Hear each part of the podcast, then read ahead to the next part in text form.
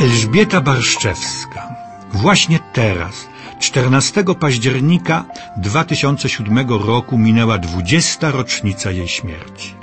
Elżbieta Barszczewska, jedna z wielkich gwiazd naszego przedwojennego kina. Wszak grała główne role w takich przebojach jak Trendowata, Znachor czy Kłamstwo Krystyny i w tak ambitnych i wartościowych filmach jak Dziewczęta z Nowolipek czy Granica. Widzowie ją wprost uwielbiali, krytycy sławili, choć w pewnym momencie przestrzegali przed nadmiernym wykorzystywaniem swego niezaprzeczalnego i nieprzeciętnego aktorskiego talentu w filmach tego talentu niewymagających. Ale Elżbieta Barszczewska zdawała sobie sprawę z takiego niebezpieczeństwa.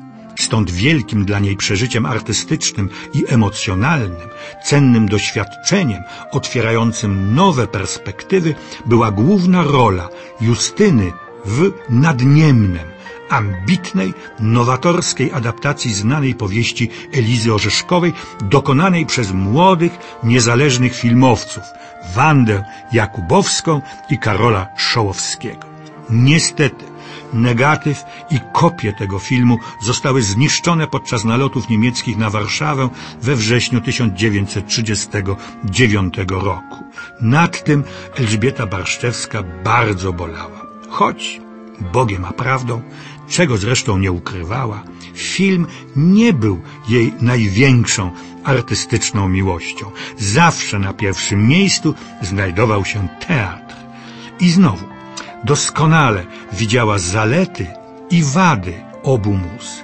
Realizacja filmu ją męczyła, ponieważ nie mogła w pełni, konsekwentnie i chronologicznie budować postaci, którą grała.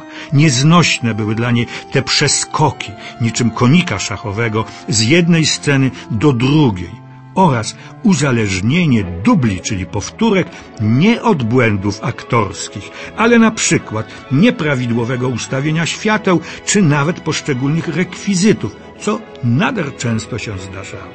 Pośpiech i posunięta do absurdu oszczędność cechowały nasz dawny film. No, czy tylko dawny.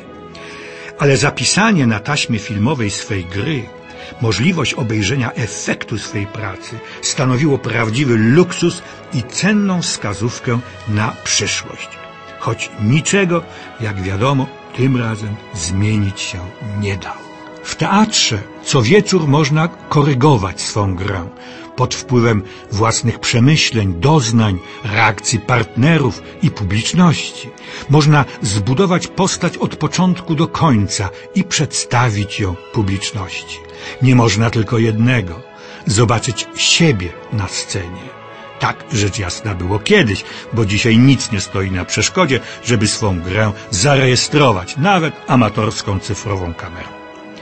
Miałem szczęście znać Elżbietę Barszczewską i zrealizować z nią duży program telewizyjny. Wędrowaliśmy przez Pałac Łazienkowski i pani Elżbieta opowiadała o swojej pracy w teatrze i filmie, swych przeżyciach wojennych i pracy po wojnie, już tylko w teatrze, nie licząc jednej małej rulki filmowej. Nie miała, jak inni przedwojenni aktorzy, pretensji, że o nich celowo lub świadomie zapomniano. Przecież ona kochała przede wszystkim teatr, scenę, na której stworzyła i w ostatnich latach kilka znakomitych kreacji. Elżbieta Barszczewska, wielka gwiazda naszego przedwojennego kina, była aktorką, człowiekiem skromnym, niedbającym o rozgłos i sławę. Pracy twórczej, chciałem powiedzieć bez reszty oddanym, ale to nieprawda. Ogromną rolę odgrywały w jej życiu dobroć, prawość, serdeczność, przyjaźń, wreszcie miłość. Niestety los okazał się bezlitosny.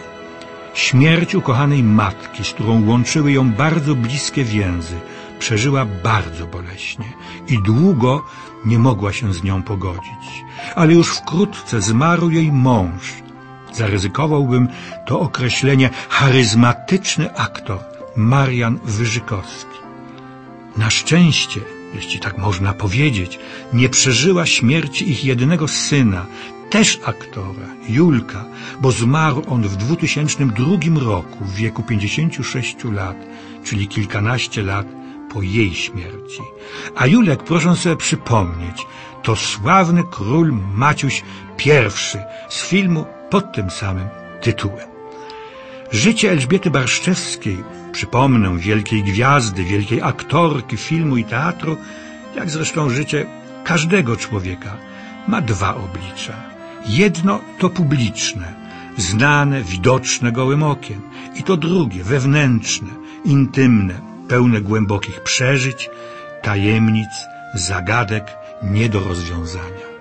To drugie oblicze poznać mogłem lepiej dzięki uprzejmości pana Igora Strojeckiego, krewnego Elżbiety Barszczewskiej, który udostępnił mi nigdy i nigdzie dotąd niepublikowany dziennik, pamiętnik swojej cioci Elżbiety Barszczewskiej, której, żeby zostać już w gronie rodzinnym ciocią, była nasza znakomita pisarka Maria Dąbrowska.